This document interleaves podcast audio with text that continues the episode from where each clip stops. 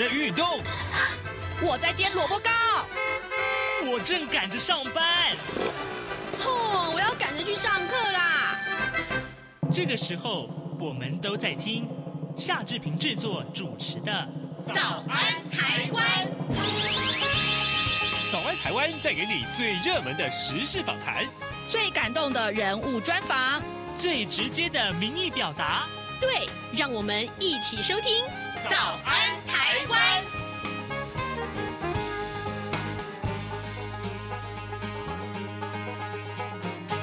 早安台湾，我是夏志平。今天是二零二三年的五月八号，星期一。在今天的志平为您介绍，哎。前不久大家才休这个五一长假，对不对？那这个长假过后，你有没有呃收下收假的症候群啊？啊，待会呢，志平要为您啊一块来访问，嗯，国立中正大学犯罪防治学系的戴伸峰教授。我们请戴老师告诉大家，焦虑的情绪啊，这怎么办啊？这跟长假啊之后有关哦。好，呃，在跟呃。呃，戴老师啊、呃，一起讨论这个今天的话题之前呢，呃，这边有一点点的时间来跟大家说一说各平面媒体上面的头版头条讯息。首先，我们看到的是《自由时报》上面提到的是，哇，这两天 这雨下得很恐怖，呵呵，是梅雨季节到了啊，但是。但是今天《自由时报》告诉我们这个好消息啊！诶，封面报道啊啊，这个是梅雨的第一道封面已经来了，带来了及时雨。那么缺水的中南部降雨不少，水利署表示呢，全台水库单日进账一千零六十四万吨的水量，对于有农业灌溉需求的中部地区益处相当的大。至于水情吃紧的南部地区，配合各项节水措施之下，也因为这场雨呢，可以稳定供水到六月。底，好，这是呃今天自由时报头版头条告诉大家大家这个讯息。那中国时报上面头版头条告诉大家，巴菲特这位投资专家、呃、股神啊，他说美中应该要避免误判啊，导致相互毁灭。那么股神的伙伴孟格也直言说，呃，制造美中冲突的行为都是愚蠢的。愚蠢的，愚蠢的，他还要说三次啊！好，这是今天我们看的自由呃，这《中国时报》上面头版头条。那呃，《联合报》上面这个消息恐怕你你你听到看到会很难过啊，就是呃，数位身份证的这件事情终止，但厂商求偿求偿，再加上已经花出去的公帑啊，目前这个已经有超过十亿元，而且是全民买单。嗯，好的。呃，联合报内文告诉我们说，呃，行政院的前院长赖清德就是如今的副总统啊，他任内推动了换发数位身份证，因为资安。这个议题啊的争议啊，呃，难以继续推动下去。那么相关的厂商向政府求偿了五点二六亿元，加上已经采购机器和场地费，还有维持运转的空调费用五点二四亿元。如果协商破局的话，总计超过十亿元的费用会由全民买单。哇，这十亿元真的不少哎！啊，当初呃，怎么好像这个事情的规划没有很详细呢？好，这是今天呃《联合报》上面的头版头条讯息。现时间早晨的七点零三分四十五秒啊，我们要进一段广告，广告过后马上就回到节目的现场来。啊，老爸早啊！哎，起床啦！今天吃什么啊？哦。今天啊，我们来吃吐司加火腿蛋啊。嗯，好香哦。哎，爸，你在听什么啊？哦，我啊在听中央广播电台的节目《早安台湾》啊。我平常最喜欢听夏志平主持的访谈了。哦，这个节目都在讲什么啊？新闻跟热门时事话题啊。哎，还有啊，报新闻而已哦，好无聊哦。哎哎，耐心听我说完嘛。《早安台湾》的节目内容不只是这样哦。除了每天最新的新闻内容，还会邀请各界的专业人士、学者来分享他们的见解哦。我只要一边听这个节目，一边做早餐，就能够了解好多事情哎。哇，那我也要听，在哪个平台可以听到啊？在每个礼拜一到每个礼拜五的早上七点到七点半，就能够在中央广播电台的官网上面收听到喽。哦，对了。在 Sound On、Spotify 这一些 Podcast 的平台上面也能够听得到哦。哇哦，老爸你很潮哎！对呀、啊、，Podcast 上面就能听到，也太方便了吧？哎，什么味道啊？哦，老爸，我的早餐烧焦了啦！早安，台湾，你正吃着什么样的早餐？吐司加火腿蛋，咬一口，然后收听中央广播电台。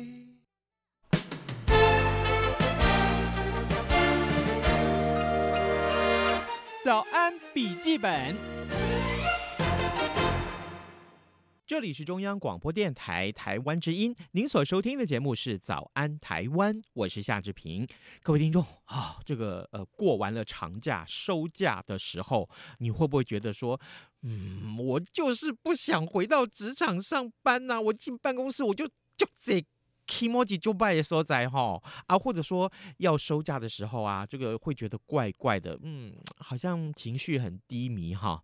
呃，今天我们跟您来探讨这样一个话题，诶，对于这个收假前后啊的这个心理状态，我们为您邀请到心理状态非常好，诶，应该说呵呵 应该说对于心理有很有研究的啊这位受访者，他就是中正大学犯罪防治学系的戴生峰戴老师。老师早安，哎，志平哥早，各位听众朋友大家早。我先说一下我的个案哈、啊，嗯、这个是发生在我自本人自己的身上。是 OK，我记得我在当兵的时候，是呃，都是礼拜天收假。对，那我因为当兵的地方离我住的地方很近，是。啊，所以呢，我总是要搭车，到从那个时候的台南市要搭车去台南县，然后、嗯、收假。那就搭上那个那个呃小呃县道的这种小的公车，嗯，然后那个公车呢，当时是没有冷气的，对，还要开窗啊然后然后车子上拥挤，对，然后如果这个搭车的时候还有这个妈妈抱着会哭闹的小孩，那可怕。其实整个车上的空间那个氛围是很糟糕的，对。那我一边又要收假，嗯，然后在那个昏暗的。夜色的那个灯光里面哈，嗯、那个那个感觉里面，在车子里面这样行走在乡间的小路的时候，我心里面都会觉得我在干嘛？嗯，这就是我的人生嘛？我怎么会这个时候这么悲惨呢？哦，收假了。嗯，假没放到一个好好的休息，嗯、我现在还要赶快回营区去，我、嗯、好痛苦，很烦，烦死了，嗯，烦死了，是，所以今天特别要请到戴医生，帮我们来诊治一下，嗯、像类似像这样的情况，其实我知道很多人身上都有，是。我们有没有什么样一个专有名词去看待它，嗯、或者说这种现象该怎么去呃理解它，或者是医治它？好。那我觉得一个很有趣的一件事情，在这边呢，先跟各位听众朋友们分享啊。那虽然我是犯罪防治系的老师，嗯、但是我一直以来是心理学背景的训练啊，嗯、所以呢，其实可能对于这个人心啊，或者一些心理状态的一些探测这些部分呢，平常敏感度会比较高一点点哦。那所以其实呢，我呃，算据这个角度上面来讲，就很容易去感觉到说，嗯，今天大家是不是情绪上面有一些变化？嗯、那其实这个案例呢，当然也不是我亲身发生，但是是在我留学的时候。学到的一个知识哦，那我们今天就在节目里面呢，先跟各位听众朋友们分享。那当时我那个年份到的时候，也就是那个月份到的时候呢，那忽然间呢，就听到日本的媒体说，接下来大家要小心，五月要到了啊，嗯嗯嗯，请大家注意五月病啊。五月生病有有这种病吗？对，当时 你觉得这是什么东西啊？五月病是什么鬼啊？对不对啊？所以呢，哎，就这个激起了好奇心呢，就多看了一下电视哦。后来才发现，哎，五月病到底是什么？哎，就跟刚刚志平哥您提到的这种收假症候群呢，嗯约略有一些关联了。那我们先来讲讲什么叫五月病。这也就日本真的它就叫做五月哦，很有趣。五月病是为什么是五月？首先，各位可能比较不了解日本的这一个生活作息哦。一般来讲呢，日本是四月开始一个新的年度哦，不管你今天是学年度还是工作年度哦，各种年度是四月一号开始起算。原因在哪里呢？因为当年大概是地球还没暖化以前呢，四月大概就是呃樱花春暖花开的时候。现在大概已经提早一个月了啦啊。那但是呢，呃，基本上日本人还是把四月当成一个全新的开始。嗯好的。所以呢，四月开始，那意思也就是这个要从非常严寒的冬天转到这个春暖花开，甚至到夏天这样的一个状态了哦。所以四月其实是非常的欣欣向荣的，也是非常的令人期待的一件事情，因为它是一个全新的一个月，然后你就很努力的投入了四月。好，你也去赏花了，也在花下吃好吃的便当了，跟心爱的人在花下走一圈了。整个四月呢，都在粉红色的氛围里面度过。但是人没有天天过年的，人没有天天过四月的嘛，对不对？然后进到五月了，嗯进到五月就遇到了什么问题？花谢了耶。嗯嗯，哎，原来那么美的樱花，一瞬之间，哎，像瀑布一般的唰啊，阴吹雪没有了。哎，原先很宜人的春天的天气，可能开始下起雨来了，开始热起来了。五月开始有点不舒服了。原先呢，哎，全新的人际关系，公司里面大家蛮好玩的，彼此哎打打闹闹，哎，一开始还有点新鲜感。五月哎，一个过了一个月这样的一个交流以后，问题出现了。嗯。哎，所以呢，五月病最大的原因在哪里呢？哦，来自于第一有几个说法啊。嗯、第一件事情呢，当然就是跟这个个人的这个身心状态比较有关系。嗯、哼也就是说，我们今天在气候转变的过程中呢，其实会影响到我们很多的荷尔蒙啦，或者有很多的这个生活的一个我们叫做日节律哦。嗯、那日节律是什么东西？现代人可能比较没感觉，早期的人们呢，他是看着这个太阳日出而作，日入而息嘛啊、哦。那像在日本这种高纬度的国家，那它的这个日出的跟日落的时间呢，会因为季节变化有很大的差异哦。嗯、所以呢，哎，它忽然间从冬天可以睡比较长一点，是。那哎开始也很渐次的缩短，那大概到这个四月五月的时候，很明显的睡觉的时间就不太够。变得比较少一点，因为天亮比较早了嘛，就起来了啊。是，然后呢，所以这个情况之下，有可能身心的调试就会出问题，温度也变化，身心的变化也要出问题了哦。所以呢，其实这个五月病的第一个来源来自于，当然就是这种气候转变啊，气候转变所带来的一个变化，这是第一个点。气候的转变，对。可是，一年气候有很多次转变，对，所以就另外一个有很有趣的病出来，有另外一个在日本的说法呢，有一点像是什么东西呢？嗯，十月、十一月又来病一次 哦，哇，对，因为呢，它又要转秋冬了啊，所以呢，有人不适应的状况呢，可能一年会有两次比较巨大的变化。嗯、我是听人家说了，就是说，比如说季节交替的时候，嗯、呃，春夏啦，哈哈，或者是这个秋冬的时候。呃，身体的这个皮肤会出现巨大的变化。有，因为其实皮肤是我们身体最大的器官啊，哦哦、它接触在外气嘛哦，所以呢，湿度啦、温度啦，本身来讲都是一个过敏源。然后像戴老师本身，我自己就是有这个温度荨麻疹。哦。我有个很麻烦，我叫做低温荨麻疹现象。所以我在日本六年的时间，只要大概气温低于两度，我就开始发痒。哇。哎，就要擦药或者要吃药，否则就会全身发痒。嗯那像有些同学就不是，有些同学反而是温暖荨麻疹，啊，就当气候在温暖化的时候，哎，在变暖的时候就浑身发痒，嗯、那这些都是一个过敏的现象。了解，好，嗯、这个这个季节带来一些变化，是，所以他的身心状况就不舒服了。嗯，呃，各位听众，今天早上之平为您邀请到中正大学犯罪防治学系的戴生峰教授，我们请戴老师在节目中跟大家一块来分享，呃，所谓的五月病。九月病啊，季节性的交替带来的一些身心的变化，其实啊。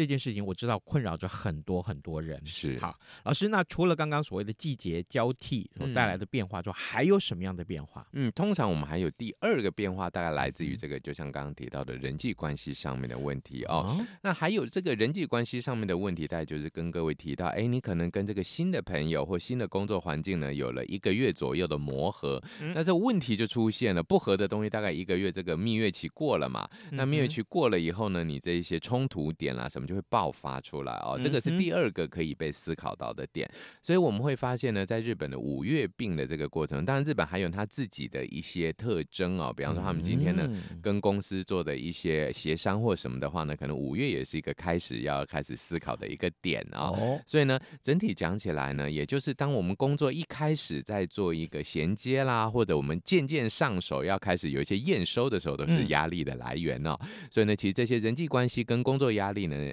一般来讲，也被认为是这个五月病的第二个重要的来源。我有一个衍生出来的问题，我很想请教你，就是我们常常在听到呃这个朋友间聊天的时候，常会说：“哎呀，我跟你讲哦，那个夏志平哦，他就是那个死摩羯座。嗯，我跟你讲，这摩羯座我就是没办法跟他相处。哎，他哦，这种摩羯座太死板了，那脑筋死板到就只有一条线。对，然后呢，也有人就说。我就是没有办法跟那个龟毛的处女座相处啊，也有对啊，人际关系上面来讲，嗯、大家会不会有一种误解？对于某种星座或某种身份、某种特质的人，嗯、他就会误解他说：“对你就是这个死样子，啊、我没有办法跟你相处。”是怎么办？其实这是事后诸葛效应啊，这个是我们心理学里面很有名的一个叫事后诸葛效应。其实呢，每个人都有自己的龟毛，嗯、每个人都有自己的坚持。像我是巨蟹座，我也有我的龟毛跟坚持啊。嗯那哎，坚持是什么东西？其实有时候我也不知道。比方说，像巨蟹座来讲，以我个人自己来讲，嗯、我时常在坚持的就是自己的情绪不爽。那这个就很主观嘛，哦、对对，别人不知道，哎，我怎么知道你情绪在不爽？怎么忽然间蛮本来蛮开心的，哎，我不讲话了，躲到旁边去？也许我自己觉得什么、嗯、啊？所以呢，当我们发生了这种现象的时候，哎、嗯，这时候对其他人来讲，他没有办法知道真正的原因。哦、嗯，所以呢，他只能去归因。那这个归因是什么东西呢？哎、嗯嗯嗯，这个戴森风怎么又变化了？怎么又怪怪的？怎么又躲旁边了？嗯、哎呀，他巨蟹座的啦。哎，所以这个巨蟹座就是一个归因的历程。是，那换句话来讲，巨蟹座龟不龟毛？龟毛的呢？巨蟹座情不情绪化？情绪化的呢？但是巨蟹 座理不理性？理性的呢？其实每个人通通拥有所有的特质，只是呢，我们这些特质只有自己知道，别人不知道我们有。所以呢，别人在看我们的时候，当第三者在观察我们行为的时候，他因为缺乏这一些核心的讯息，所以他就只好用一些周边线索来去做归因。那最有名、最好用的周边线索，就血型哦，你 A 型的人啦，你 B 型的人啦，这简单一点，对不对啊？那再就十二星座的，那现在还有更厉害的，有上升星座的、下降星座的、太阳星座的、月亮星座的，越搞越多。但是你换句话来讲，如果全世界这么已经快要破百亿了，这百亿人只有十二个星座的人格特质，那也太无聊了吧？对。没错吧？对对，所以呢，其实每个人都有所有的人格特质，只是呢，因为我们不了解，就会觉得，哎，那我就把标签先贴上去再说。因为你处女座，嗯、所以你龟毛。还有一个我觉得非常有趣的现象，就是讲到人际关系啊，这个呃，比如说家里面的长辈是啊，那么他每次在这个长的假期之后，嗯、呃，收假的最后这一天，收假之前的最后这一天，他就会很焦虑。是啊，为什么呢？因为哎。孙子要离开了，没错，要回学校去念书了，是要回宿舍了。嗯，那这个出嫁的女儿要跟着女婿哦，回到这个工作地去了。没错。好，那于是乎他心里面就开始觉得纠结，有失落感。对，这也跟这个所谓的时间，嗯、或者说是这个刚刚老师所说的情绪有关。嗯、呃，没有错。那这个呢，就是我们这种五月病的第三个主要的原因呢。哦。第三个主要原因在哪里？因为呢，日本大概在四月底五月初左右呢，会放一个很长的假啊。嗯。那这个假呢，叫做黄金周。是啊，Golden Week，这个大家都知道啊。嗯那黄金周呢？如果你长长短短加减乘除下来，一个礼拜是跑不掉的哦。嗯、那其实这个一个礼拜之后呢，各位听众朋友们可能都觉得放假很好，越越越长越好，一个年假最好放个十五天二十天都不要来最好，对不对？但是换句话来讲啊。嗯长假之后回到职场，其实对于不少人是一个重大的压力点。嗯嗯，可能很多朋友觉得怎么会不会啊？上班就上班，回来上班就好了嘛。但其实不是哦，因为呢，长假本身就是一个生活形态的转变。嗯嗯，所以我们会发现呢。就像我个人来讲好了，嗯、我其实不是那么喜欢出国玩，嗯、或者我出国玩不想给别人知道，尤其不想给公司或者我学校里面的同事们知道，嗯、原因在哪里？嗯、他们可能会问你：“哎呀，这次带了什么回来啊？”哦哦，烦死，就不想。谁要送你礼物啊？但是你不能不送啊，对不对？哎，大家同一个办公室的，哎，有时候丢一些东西，所以很麻烦。我就记得有一次我真的忘了买了，嗯、忘了买怎么办呢？嗯、我就赶快跑到台湾的日系百货公司里面去 买一包那个，至少上面都写日文的东西啊，那想在就糊弄一下好了嘛。嗯、然后我真的没有仔细检查，嗯、我就糊弄一下，我就送出去了。结果竟然有那种很无聊的人给我检查。哎呦，戴老师，你这个是进口商台北市城的路二段，我整个糗到顶点了，三条线。对，你去日本玩，结果买台北市城的路二段进口商，你现在是怎样？哦、超级囧。那我用。啊，这不好意思啦，拿错了，拿错了，只能用这样来划掉。哦、但是对方也他去戳破，你也觉得很烦，所以造成我日后有这种长假出去玩到哪里出差、出国发表、学会交流，是我都很不喜欢让自己身边的人过度知道。啊、嗯，这个是不是大家都会有呢？对、嗯，你如果真拿回来，真真的是个台北进口商或什么的。对，是。那以前我也记得很有趣，很多人到欧美去买东西，买回来全都是 Made in 台湾嘛，嗯、对不对？也有类似这种经验过。所以呢，我们就会发现呢，其实长假这件事情对于很多人并不是一件好事。我就举个很有趣的案例啊，嗯、这个案例是什么？这个是我们心理学家啊，嗯、心理学家针对生活压力事件呢做了一些调查。他以一个很有趣的事情来做一个基准点，什么事情呢？结婚。结婚的压力如果是五十分的时候，嗯嗯，来，我们来猜猜看，请问一下啊，哎，志平，你觉得压力最大一百分是什么事情？嗯，会让他焦虑的，因为一个人，对，让一个人焦虑的话，嗯，你说结婚吗？结婚是五十分的话，一百分呢？另外一百分是什么？嗯。最近的深刻的体认，病情揭晓前哦，并且这个压力很大，对不对？好，那但是呢，在心理学家的研究里面呢，造成最大的压力呢，五十分是结婚，一百分呢是丧偶。啊，丧偶的压力非常非常大，对，嘿，它非常非常大。好好出乎我意料之，对，很意外啊、哦。嗯、那刚刚您提到的这个病症的变化，嗯、不管是有病到没病，还是没病到有病，嗯、这种病症的变化呢，嗯、它的压力其实比结婚还要少，大概四十几分左右。哦，对，那各位，我们犯罪防治的专长，大家觉得？嗯这个坐牢应该压力很大吧？嗯嗯嗯，没有，大概六十三分。啊，对，嘿，大概呢，我们如果结婚是五十的话，所以意思算起来的话呢，坐牢比结婚压力大一点。各位鼓励结婚，对对对，不要去坐牢啊。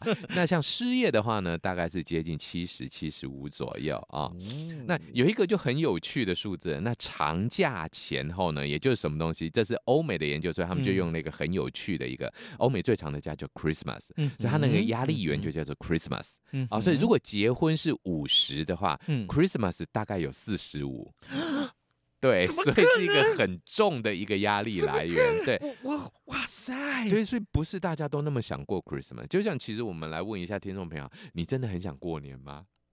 我不想，对啊、我真的不想，对，就是这种概念啊。嗯、那重点在于你之前就不想，但是你被这个时间推着走，被时钟推着走，就进去过节了。过完节你还得要收假回来，还得要清醒回来。对，这些东西都是长假症候群最严重的问题。哎，那这个假期的长短，比如说。嗯今年过年我们一口气放了九天了，是啊，听说明年要搞十二的，不是吗？不要，我的意思是说，越长的假，嗯，压力就越大吗？应该这么讲，假期规划开始就有压力了。对呀，各位，你光这样想，哇，明年我们不知道明年几天了啊？假定明年是又来个九天，哎，那个内政部长戴森峰说是十二天，十二天，来来来来来，呃，来，那我们就有一个很有趣，如果明年搞个一个真的搞个十二天，你想想看，你光抢机票是不是现在就要头痛？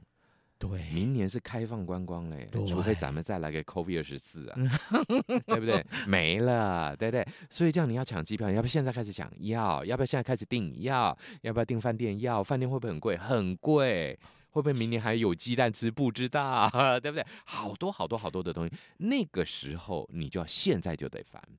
所以所谓的长假，我们曾经也大概这个心理学家有去无聊都做这种无聊的研究。这个长假效应大概是前一倍后一倍，大概是三倍的时间。所以咱们今年放九天嘛，其实大概是二十七天的压力源。哇哦哇哦哇！前九天开始烦，中间九天开始苦，后九天开始收。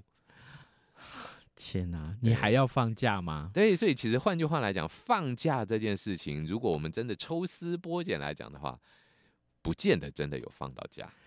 对啦。对啦，真的是、嗯、啊，尤其是这个，如果你说再去整理一下网络上因为放假带来的困扰，那多的不得了。对，那个单身者有没有？是啊，或者是这个呃呃 LGBT 族群对，对啊，被催婚的，对对，各种各种。啊，你男朋友怎么没有回来？对对对。啊，你女朋友嘞？对，哦、就没有啊。那、啊、还有很多很多，其实就算不传统性别角色里面的这个，要演出一个。和谐家庭压力也很大，对自己关起门来，自己家里事情就算了，哎，带出去，哎，总要有个样子，这个很麻烦。各位听众，今天早上志平为您邀请到压力诱发源，对，好像大家有点听不下去了，想转台了。没有没有，其实真正的用意，戴老师真正的用意在于告诉大家，你怎么样去清楚这个压力的来源之后，你要去化解它。没错，OK，呃，就拿我刚刚所举的例子来讲吧。如果说真的老人家会觉得，哦，自己的孙子、自己的孩子、女儿要要离开家里面了，要这个回到工作场场所去了，你面临到那个压力的时候怎么办？你也许放心不下啊，你担心他，或者你担心自己，这个又陷入那个孤单老人的状况的时候，很简单啊。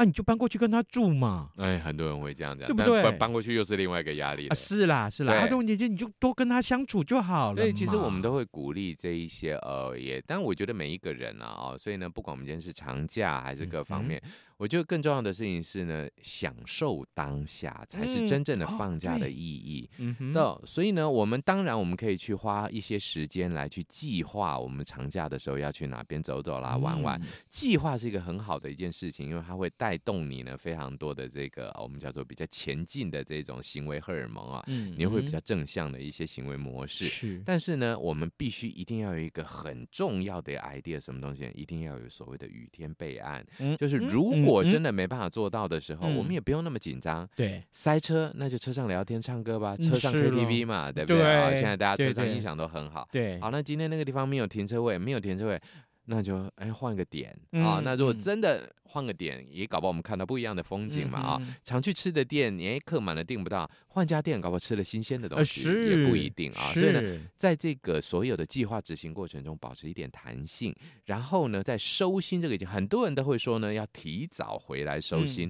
我觉得这反而造成了一些遗憾啊。哎，应该是这样讲，与其你说提早回来收心，不如说呢是提早不要让放假的行为模式跟上班的行为模式差太远，换、嗯、一个完全。全不同的行为模式，是。我们举例来讲，举个例子来说，您可能呢在呃过年假期都是跟着亲戚出去走走，嗯，最后一天你就不要安排亲戚走走，嗯，你可能安排自己去看海，然后自己去看，但不是之后啊完了明天上班干脆跳下去，不是这个意思啊，你可以做一个呢完全跟长假不一样，也跟上班不一样，嗯，那有第三种的行为模式，你可以甚至可以那一天选，那我去购物。嗯，哎，或者哎，我那天看电影，嗯，哎，做一些呢，相对来讲跟假期有区隔性的一个活动，跟上班也有区隔性的活动，嗯，把它变成是假期的最终的一个，哎，有点像小典礼一样，或者是呢，上班前的这个，哎，什么东西，我们叫开训典礼一样，嗯哼，都可以。这样的这一天意义就比较大，是不太一样，呃，跟过去不一样的这个休假模式，是，也就是说，呃，怎么去 spending 这个 vacation，就是说，意思是说，呃，中间你每天也许都是这个大鱼大肉，嗯，何妨来点清炖，呃，清淡的小菜，对，呃，或者说，呃，都总是跟朋友相聚，啊、呃，于是乎你可以独处一下，是，这些都有助于让你的情绪更好，没错，OK，好，各位听众，今天早上志平为您邀请到中。中正大学犯罪防治学系的戴伸峰教授，我们请戴老师呢在节目中跟大家分享啊，有关于呃在日本我们看到说五月病、九月病啊之类的，或者说这个所谓的收假症候群。是，今年台湾的长假又特别多，嗯，我相信这个单元收听的时候非常非常实用。不过我觉得台湾比较麻烦的是补班症候群吧，那是另外一个困扰。对啊，好，我们非常谢谢老师给我们的分享，谢谢，谢谢。早安，台湾，你正吃着什么样的早餐？吐司加火腿蛋，咬一口，然后收听中央广播电台。早安，暴马仔。好的，我们还有一点点时间来跟大家分享，呃，各平面媒体上面的这个消息啊，就是今天的《中国时报》上面有三个出现这个头版的，有三个这个明星高中啊，呃的粉砖出现了纳粹图案，校方于是报警了，呃，台中一中、彰化中学还有建中啊，声明这并不是校方的官网，怀疑是有心人士散播不当的言论啊。其实这个事情真的是影响很大。我记得之前我们曾经探讨过有关于这个学生啊的这个园游会的时候，就穿上了这个纳粹的这个服装。呃，这个服装也许大家学生会觉得哎，这没什么，只是好玩吧。但事实上，它真的影响性很大。我们记得曾经为您探讨过这样的话题啊。好，今天节目时间也差不多了，各位，你是不是真的有收假症候群呢？Blue Monday 会吗？嗯，这个照着戴老师刚刚所教你的一些方法去做好吗？呃，志平就跟您说拜拜，咱们节目明天再会喽，拜拜。